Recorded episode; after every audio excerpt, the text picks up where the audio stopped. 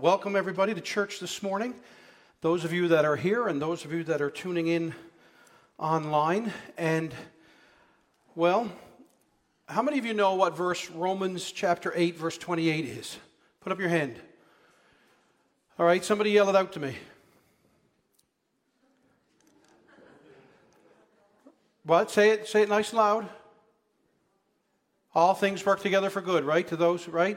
Well, we were supposed to do communion today. And it turns out our communion cups have gone sour. So we're not going to do communion today, even though a lot of my sermon was based on us doing communion today.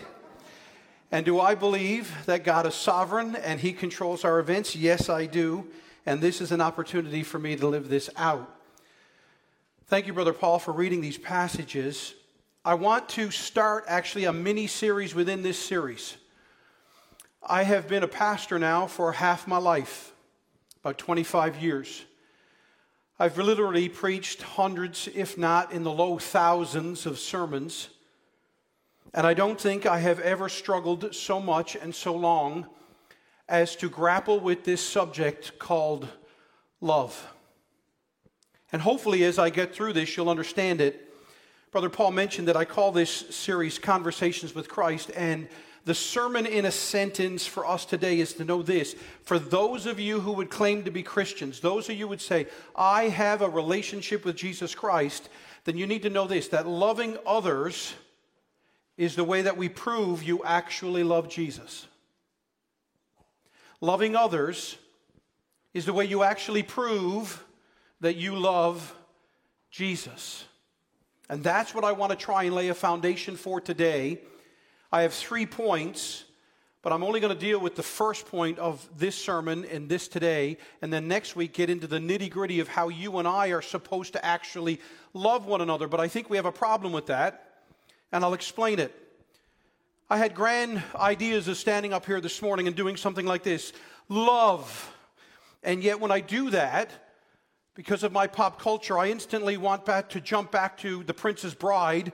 And you know, when the priest stands up and says, Marriage is what brings us together, I want to lapse into love is what will keep us together. Yes, take it all in. What about this thing called love? Of all the subjects of humanity, of all history of humanity, we have more love songs and love poems. We have movies and stories about love. We even have a name for them as we call them date movies, or even in the vernacular, like chick flicks. And we have this ongoing love affair with our love songs and our love stories. And we have songs, and we wonder who wrote the book of love.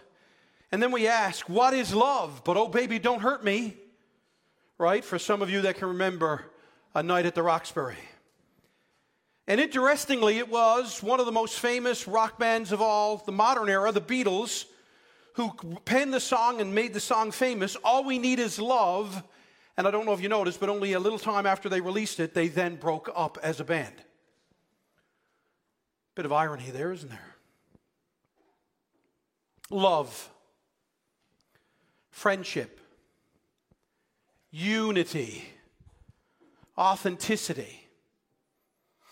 What comes to mind when you hear words like this? What events, what experiences, what emotions, what feelings do you conjure up when you hear things like love, friendship, being unified, being authentic, being real? In the last couple of weeks, we've had an election. I'll try not to sound jaded since we spent over $600 million to find out that not much has changed. But yet, during that five to six week uh, campaign of the election, we heard lots of promises, dreams, commitments. We heard lots of slogans. Every party had their slogan. Some had it, uh, their slogan was, Let's come together. Some was, Hope for a better tomorrow. And yet, all the leaders of all the major parties claimed to be here for you and me, that we could trust them, that they love Canada. But I wonder if we were to get honest with ourselves and if we got some honest polling, How many of us in this country actually believe our government officials when they say that?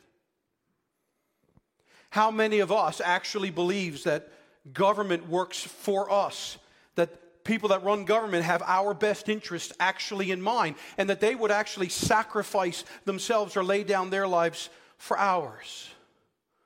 What do you do with this thing called love? And I know for some of you that have been raised in church like I have, you've gone to countless services and youth groups and Sunday school.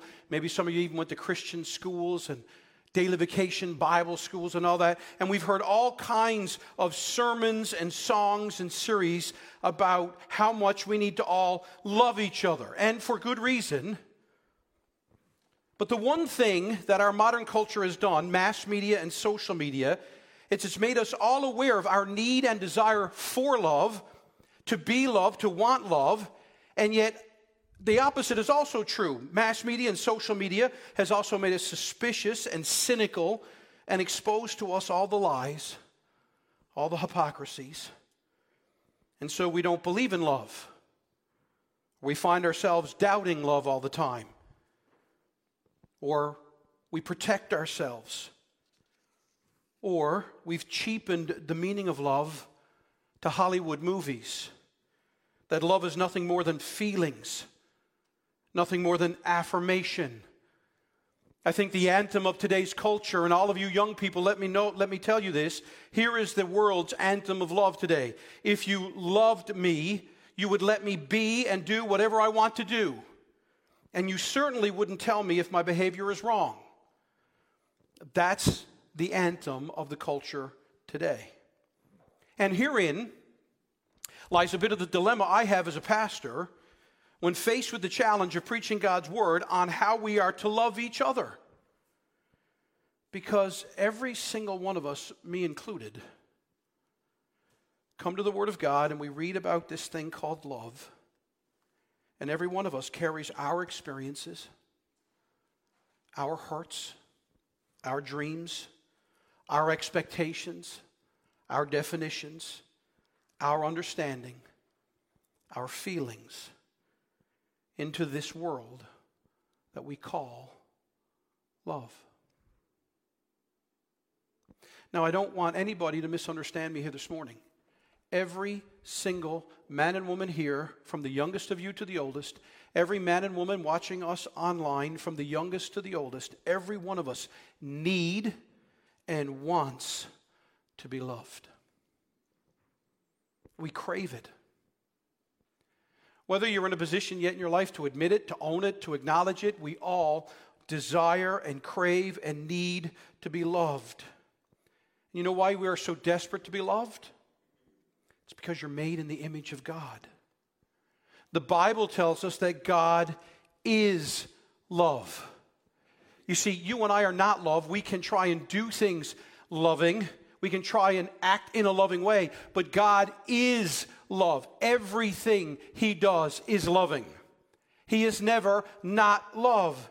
And yet, here is the issue it's because we are all longing for love, and we're all looking for love, and we all need love, and we tend to hear sermons about love and think, well, who will love me? That's our default. Who's going to love me?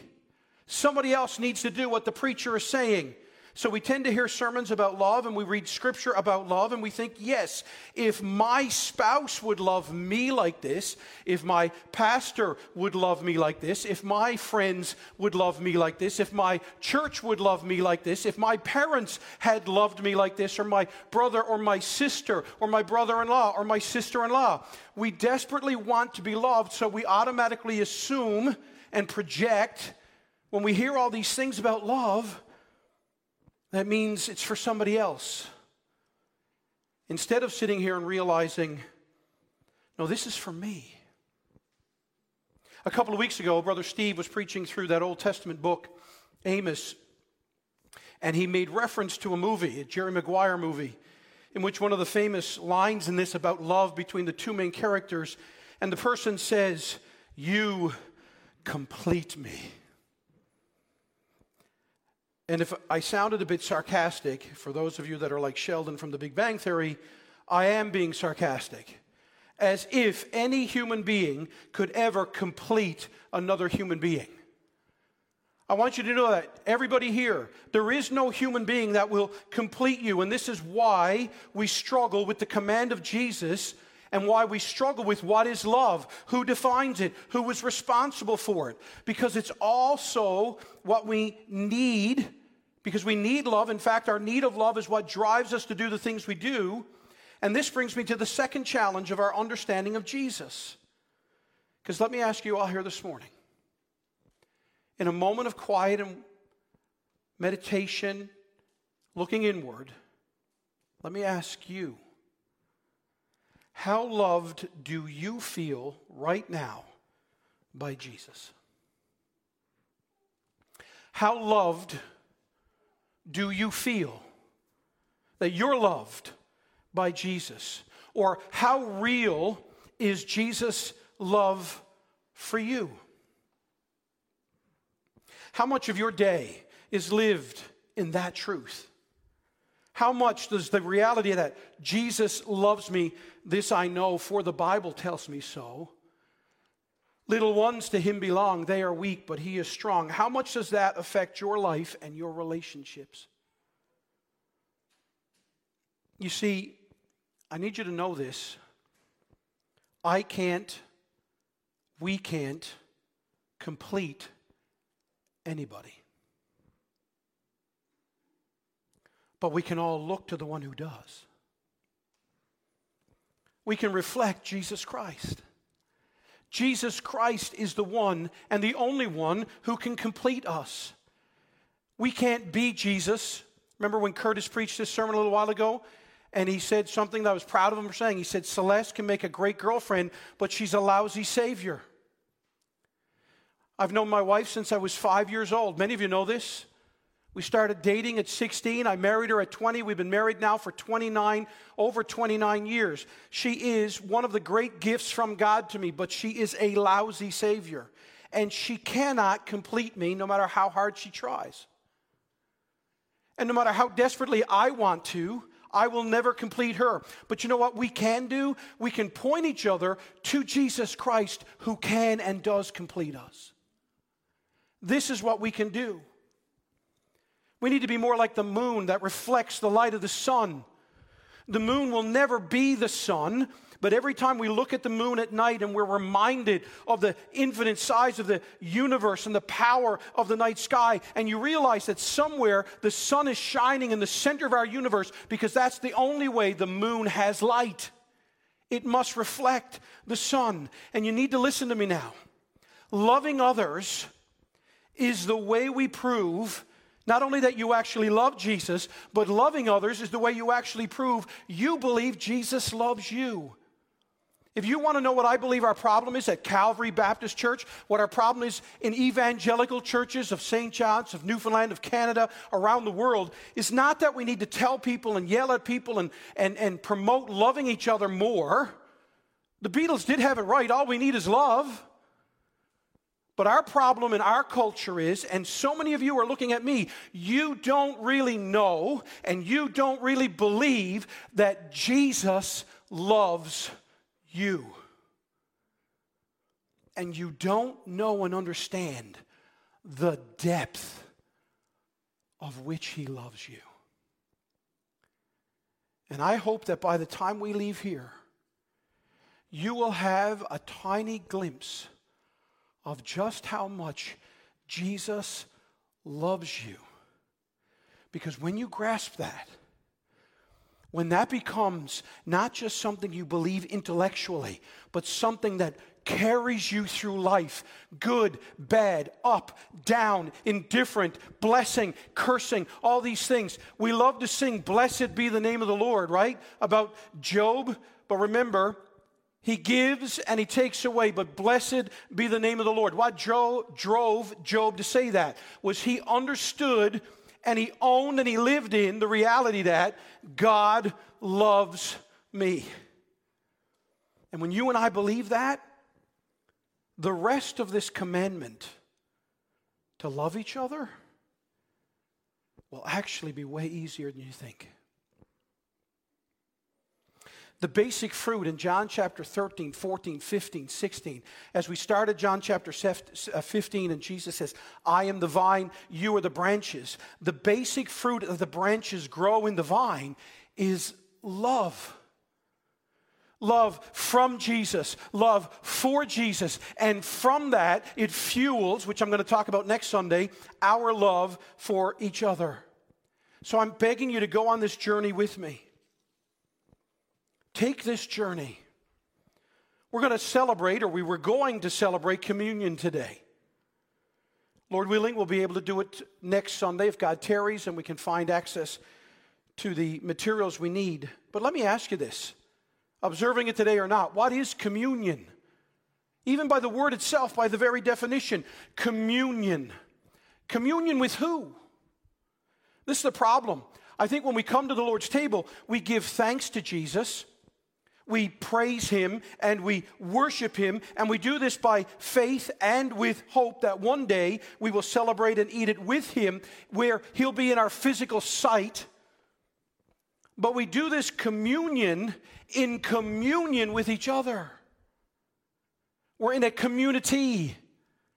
Think of all the English words that we have. A commune. It's meant to be communal. So communion isn't just you and your little wafer and your little bit of grape juice and God. That's the opposite of communion. Communion in a church should be celebratory. It should be the greatest aspect of something we can do because we're actually doing it together, where we're celebrating that the God who loves me also loves all of you. And you see, the problem that you and I so often have is we don't really understand just how much God loves us. So, if I'm right, and that scriptures actually teach that our love for God shows itself in our love of others, then it means that we've got to be honest, doesn't it? You got to own something about your view of God's love. Because if I was going to sum it up, if I ever asked you, Do you love so and so? And your answer is, ah, I don't know, they're not easy to love. I don't know. You don't know what they've done to me. I don't know. You, you don't know what they've said. Okay, now turn that around about your relationship with Jesus. Because we would claim that Jesus loves us. But what have we done to Jesus? Jesus loves us. But what have we said to Jesus and about Jesus? Jesus loves us. And how many times have we argued with him, broken promises to him, not trusted him, abandoned him, blamed him, got angry at him? And yet, the Bible has one consistent answer to all of that Jesus still loves you. Always has, always will. So I have one point for you this morning. And I was hoping from that one point that we'd go right into communion. But this morning I have one point, and then we're going to go right to a song. and that's this if you go out with nothing, go out with this Jesus Christ is our example of love. Do you want to know who wrote the book of love? Jesus did. It's the Bible. What is love? Jesus will tell you because he is love. And so we need to follow the example of Jesus Christ.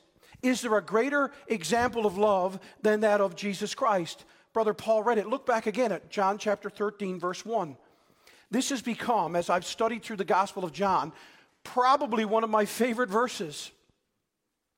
Now, before the feast of the Passover, when Jesus knew that his hour had come to depart out of this world to the Father, having loved his own who were in the world, he loved them to the end.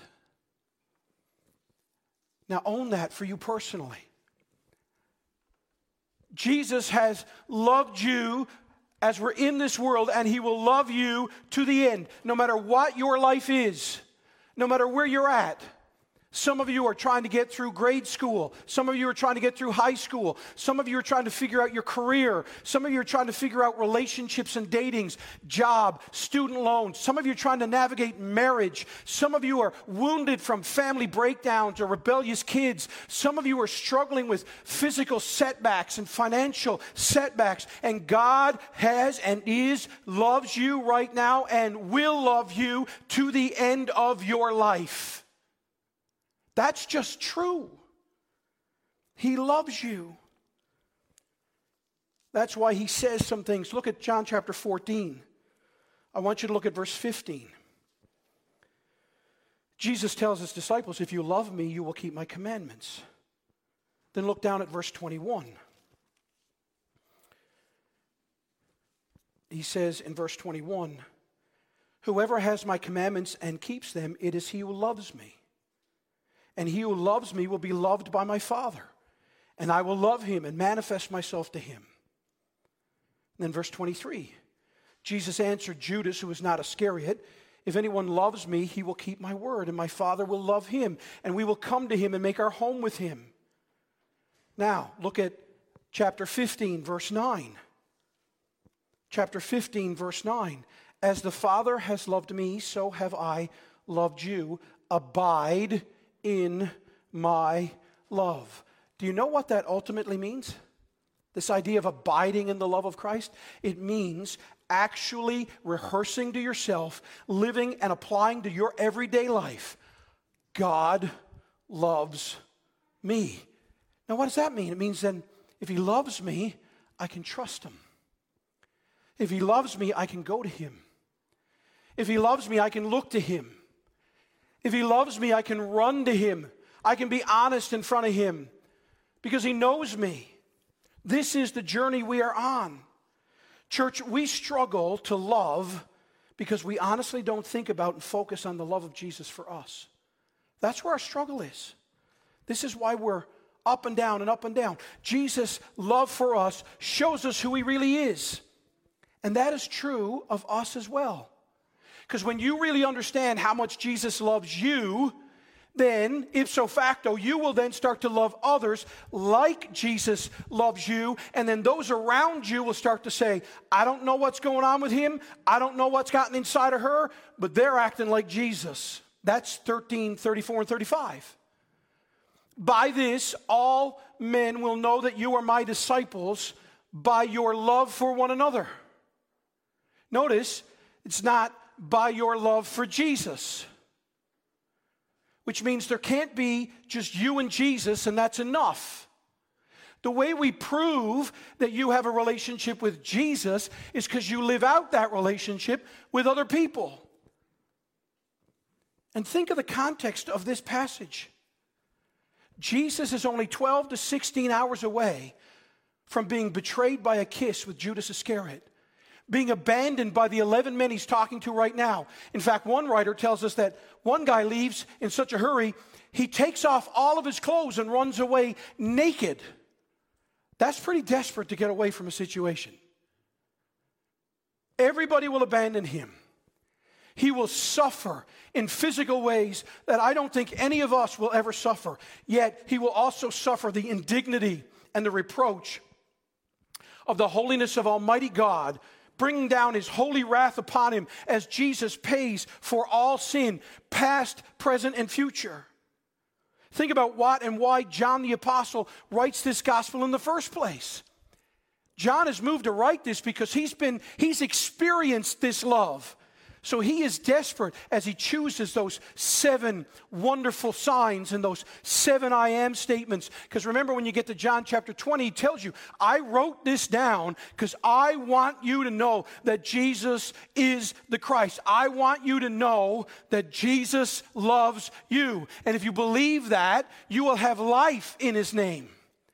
The reason why, as Christians, we are so easily discouraged, so easily distracted, so easily put off is not because we need more do's and don'ts. It's because you need to know how much Jesus loves you and experience it. And John the Apostle must have gotten it.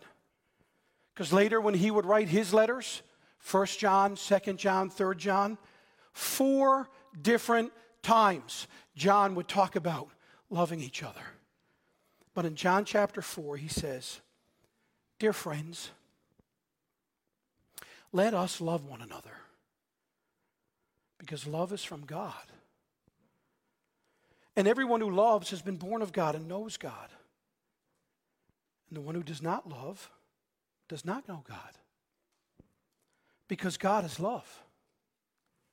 God's love was revealed among us in this way God sent his one and only Son into the world that we might live through him. And love consists in this not that we loved God, but that he loved us and sent his Son to be the propitiation for our sins. That means he was the payment for our sins. And dear friends, John says, if God loved us in this way, we also must love one another.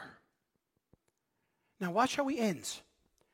No one has ever seen God. But if we love one another, God remains in us and his love is perfected in us. It almost seems like John must have been there in John chapter 13, 14, and 15. Paul the Apostle got this in a COVID world with masks and vaccines and mandates and passports. It is a shame and a tragedy to see professing Christians arguing and yelling at each other over social media. When Paul said in Romans 13 8, do not owe anyone anything except to love one another. For the one who loves one another has fulfilled the law. He told the Thessalonians, and may the Lord cause you to increase and overflow with love for one another and for everyone, just as we also do for you. Peter said, By obedience to the truth, having purified yourselves for sincere love of the brothers. Love one another earnestly from a pure heart. Why? Since you have been born again, not of perishable seed, but of imperishable, through the living and enduring word of God. So I want to ask you once again, how much do you and I think about, meditate on, and apply to the everyday stuff of our lives? Jesus loves me. In John chapter 13, verse 34, Jesus said, A new commandment I you, I give you. And it wasn't really a new commandment, was it? Because back in Matthew 22, when this lawyer went to him and said, What's the greatest commandment? Jesus said, Love the Lord your God with all your heart, and with all your soul, and with all your mind, quoting Deuteronomy 6. And then he said, And the second is like it, love your neighbor as yourself. That's Leviticus 19. The new part of the love is that now we have a living, breathing example Jesus Christ. These 11 men had seen and felt and experienced the love of Jesus. So let me ask you have you experienced the love of Jesus? When you think about the Bible, what is God trying to tell us anyway? If I wanted to wow you with a big $50 theological term, what is the meta narrative of Scripture? In other words, what's the one big theme from Genesis to Revelation woven all the way? And you got to go all the way back to Genesis to start to figure it out. God created man in his image. He created Adam. And by the way, it was God who said, It is not good for man to be alone. So God created woman and he brought her to Adam. And then what do you remember what happened in, in Genesis chapter 2 and 3? Do you remember what Adam said? He said, This one at last is bone of my bone and flesh of my flesh. This one will be called woman, for she was taken from me. For those of you that are 40 and 50 and 60, can you almost hear Ella Fitzgerald singing, At last? Right? Adam, Adam sees her and goes, Yeah. Right? It was, it was love at first sight. All the cliches that you and I think about. You see, because we were made to love, we were made for love. It reflects the Godhead. Friends, listen. Debbie changed the words in that What a Beautiful Name It Is very subtle line. I don't know how many of you noticed it. The line used to be God didn't want heaven without us, and that's not true. That's heresy. We changed it to God could have had heaven without us, because that's true. That's theology. God didn't create us because he was lonely and he didn't have anybody to love him. God is a Trinity God the Father, God the Son, God the Holy Spirit. They had perfect love and unity. God didn't create us because He was lonely, He created us so that we could glorify Him and worship Him and enjoy Him forever, and so we could know what love is. Was it air supply? I want to know what love is. And the answer is God. This love was so amazing. When Adam first saw Eve, they were naked and had no shame. There was no dirty mindedness, there was no lust.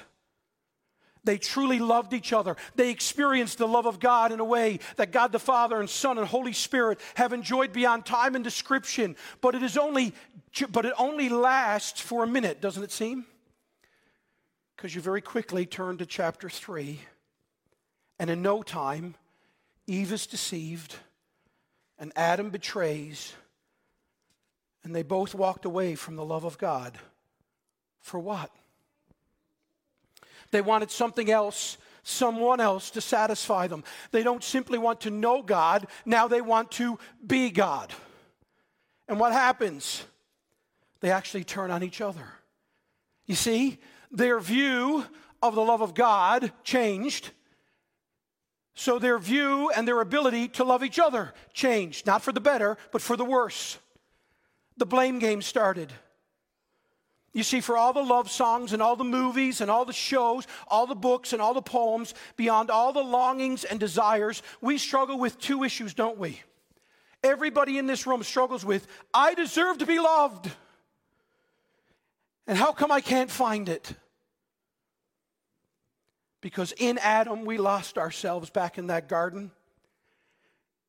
And my friends, this is where you complete me came from. We see Adam and Eve, and we want what they had love without shame, love with true knowledge, love because we are worth it. But then we wonder can it be true? Can it really be found? And then we start looking at our lives and our experiences. And then you know what happens? We begin to mistake lust with being in love. We mistake puppy love with romance.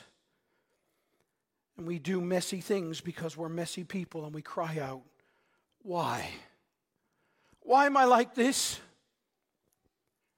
In another popular movie, there was two that came out back to back a few years ago about the Apple creator and CEO Steve Jobs.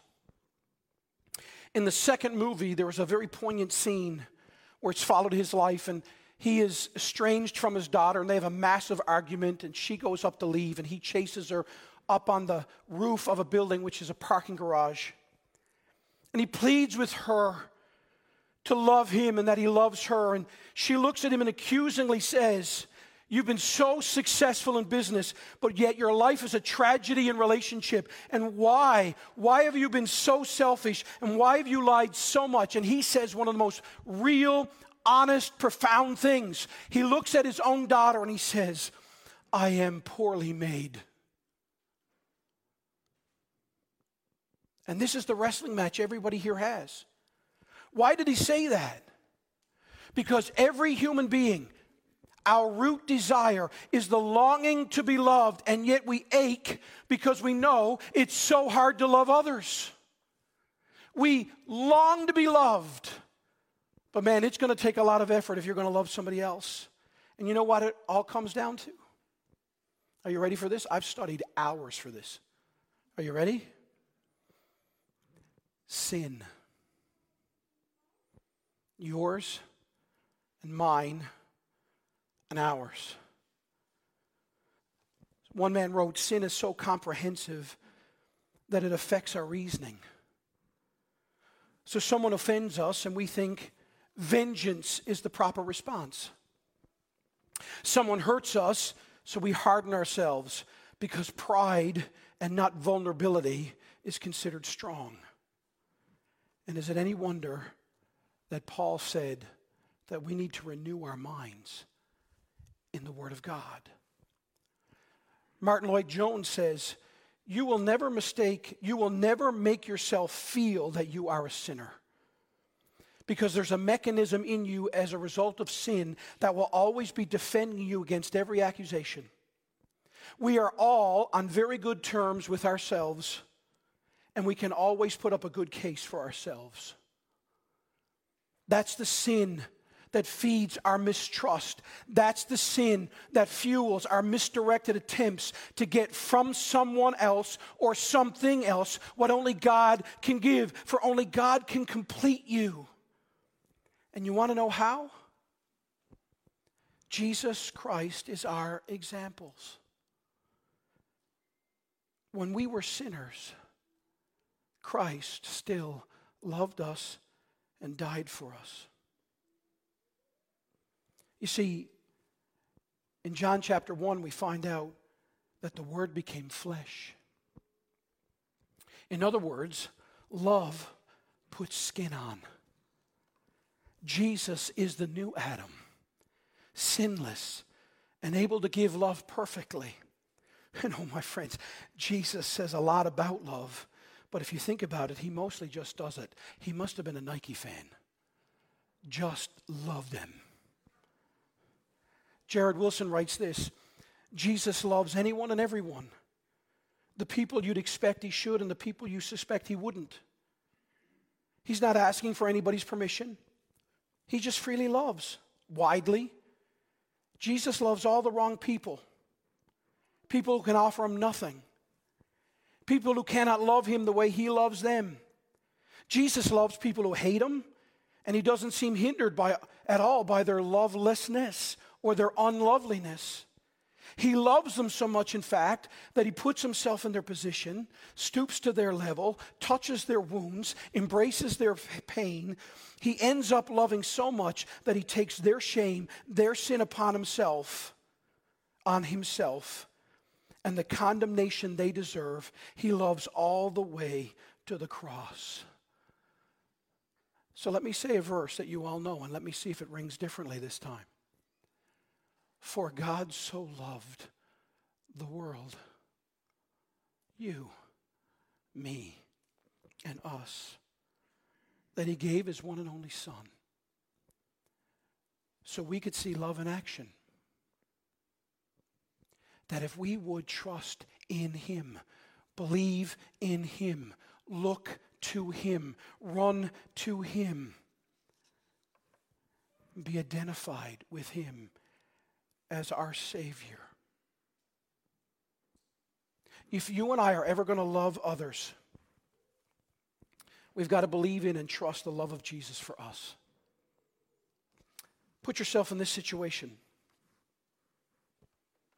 You've served a long time on death row in a dark and dusty medieval dungeon.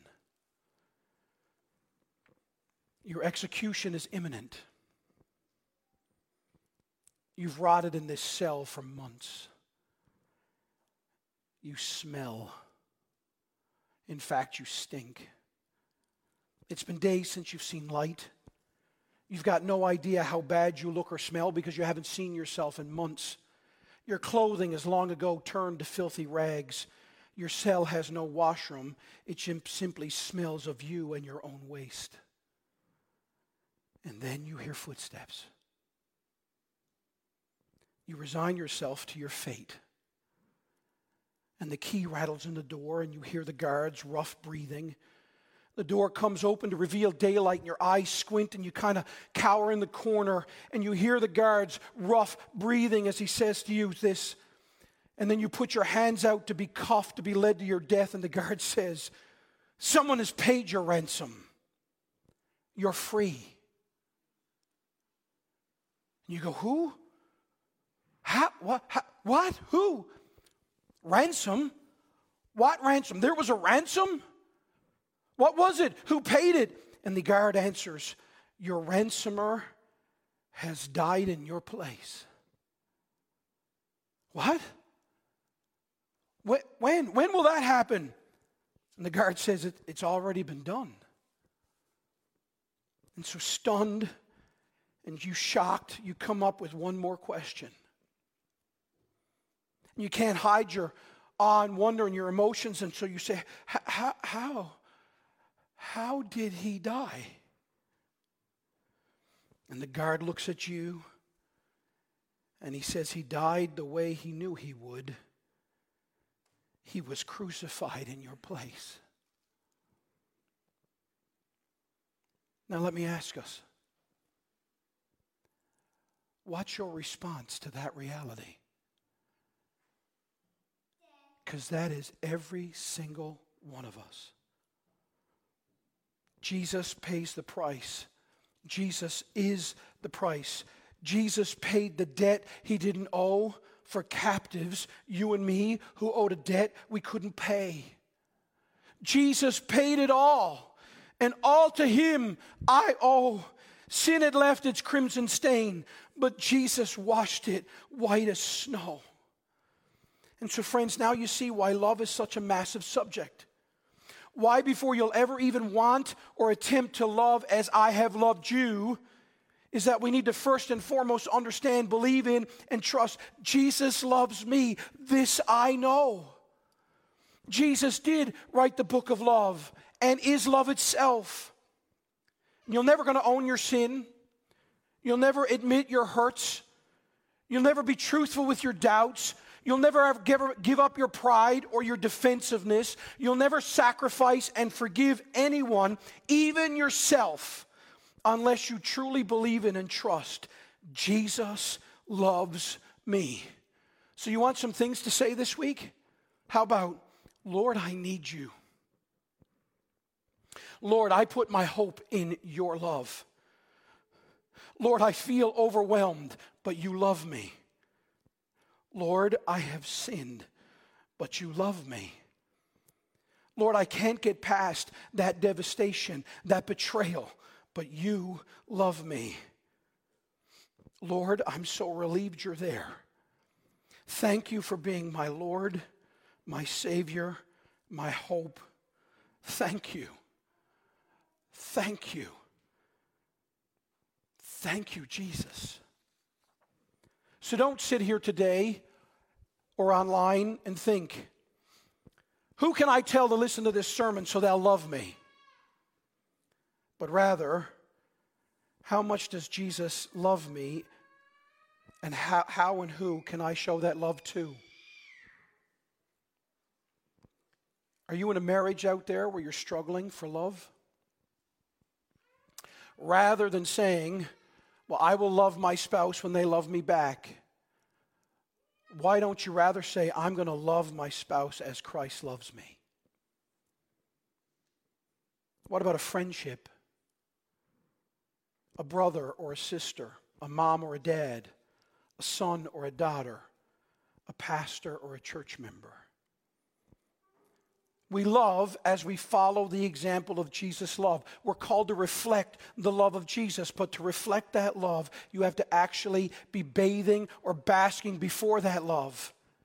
In our passage in John chapter 15, Jesus says, Abide in that love. Are you struggling with anger and impatience? Are you bitter or resentful? Are you weary and well doing? Then abide in the love of Jesus. Do you want vengeance? Do you want to get even? Do you want to have somebody pay for what they did to you? Abide in the love of Jesus. Are you scared? Are you confused? Are you hurt? Abide in the love of Jesus. Because that will overcome everything. But if you're going to be set free, if you're going to be changed, if you're going to be set free from the pain of bitterness and revenge, if you don't want to lose that loving feeling, then you have to see just how rotten we are and how much Jesus loves us. Gives us everything, And I mean that. He gives us everything. So let us be loving today and thankful today and honest today. And then let us see that it's the love of Jesus that's going to fuel our love. It's the love of Jesus that it will impact our love towards each other. Oh, and by the way, it's the love of Jesus that will prove to the world that we are actually Christians. And so now I was going to take us all into communion. But I'll simply preface this for having communion next week, Lord willing. I want you to know you cannot participate in communion. You cannot obey Jesus Christ to love him and trust him and not be in Christian community.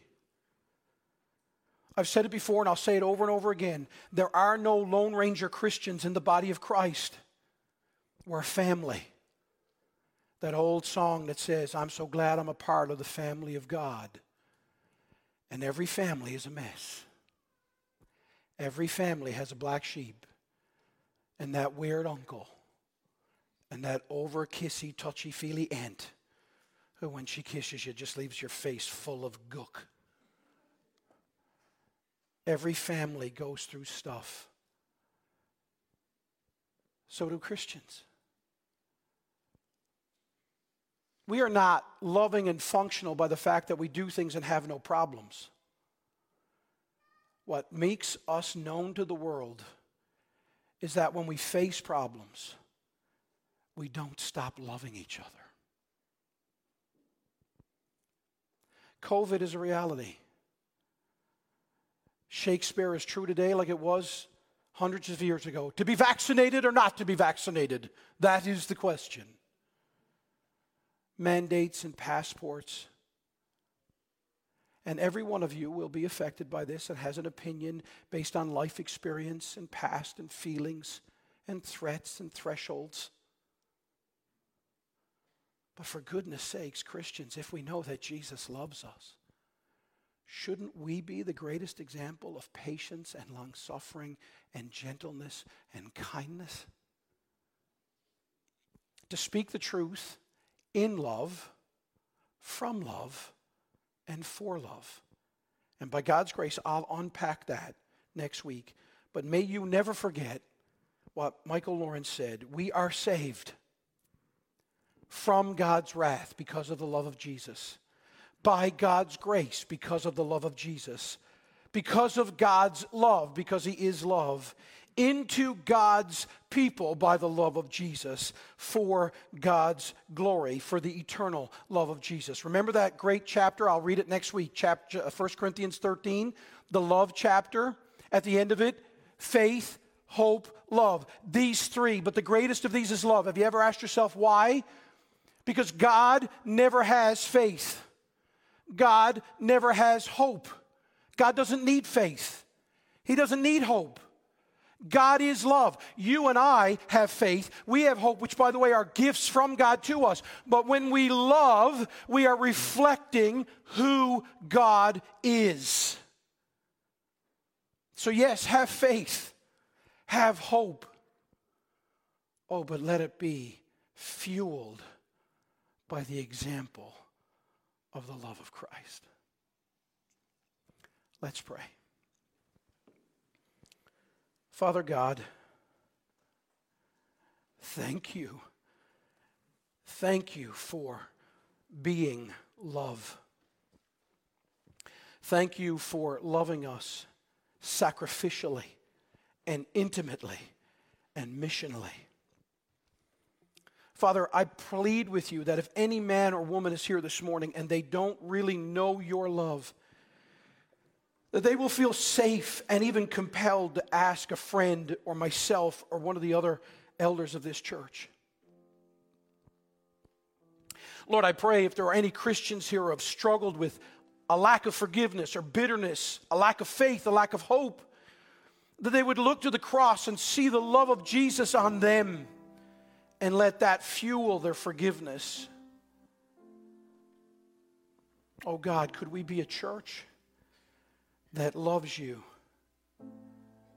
And because of your love for us, could we be a church that loves each other?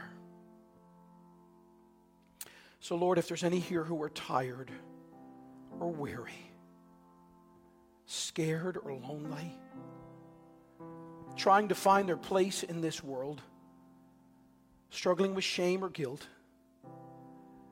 wondering if anybody cares. May they hear once again the words of a loving Savior Come to me, all ye that labor and heavy laden, and I will give you rest. So, God, go before us. May we not quickly forget this sermon, not because I preached it, but because this is a sermon of the love of God based in the Word of God. So, go before us, I pray. In Jesus' name, amen.